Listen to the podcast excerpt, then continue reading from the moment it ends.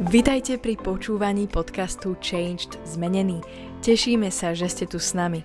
Veríme, že toto slovo prinesie požehnanie, zjavenie a Božiu moc do vášho života. Tieto podcasty robíme aj ako videá, ktoré si môžete pozrieť či už na YouTube, alebo cez sociálne siete Facebook, Instagram aj TikTok, kde nás nájdete pod menom Changed Zmenený. Prajeme vám príjemné počúvanie.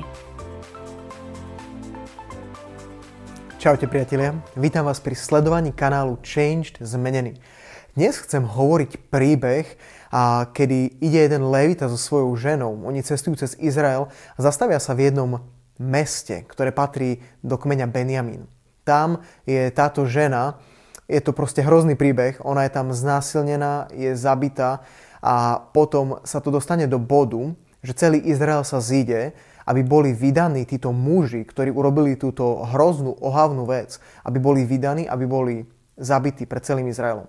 Ale tam je taká zaujímavá zápletka, že Benjamín, kmeň Benjamín sa za, postaví za tých pár ľudí, za to mesto a za tých pár, ktorí to urobili a povie, my vám nevydáme tých ľudí.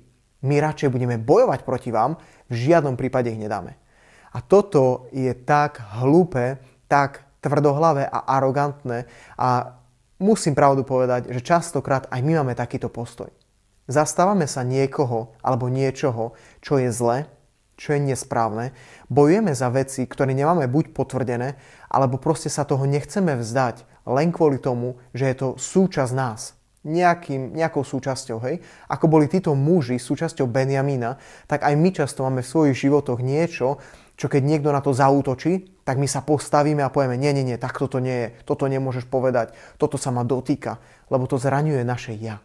A pretože sme arogantní, tvrdohlaví a nevieme si priznať vlastnú chybu, často dopadneme tak ako Benjamin, ktorý je porazený Izraelom tak, že tento kmeň je skoro vyhubený. Ostane pár mužov, oni poraždia všetkých a tento kmeň je takmer zničený. Potom začína obnova. A toto sa deje tvojom a v môjom živote, keď sme tvrdohlaví, keď si stojíme za svojimi vecami a keď si nevieme priznať pravdu. Keď nevieme povedať to, čo hovoríš, je pravda, je to kus vo mne, bolí ma to, viem, že proste toto nie je správne, ale viem to priznať. Keď to nevieš priznať, dostaneš sa do bodu, kedy to bude veľmi bolieť a kedy to bude veľmi zraňujúce. A ja ti žehnám, aby si bol človekom mekého srdca, ktorý si vie priznať veci, ktorý sa vie pokoriť, pretože tento postoj miluje Boh a Boh ho odmení. Maj sa krásne. Čauko.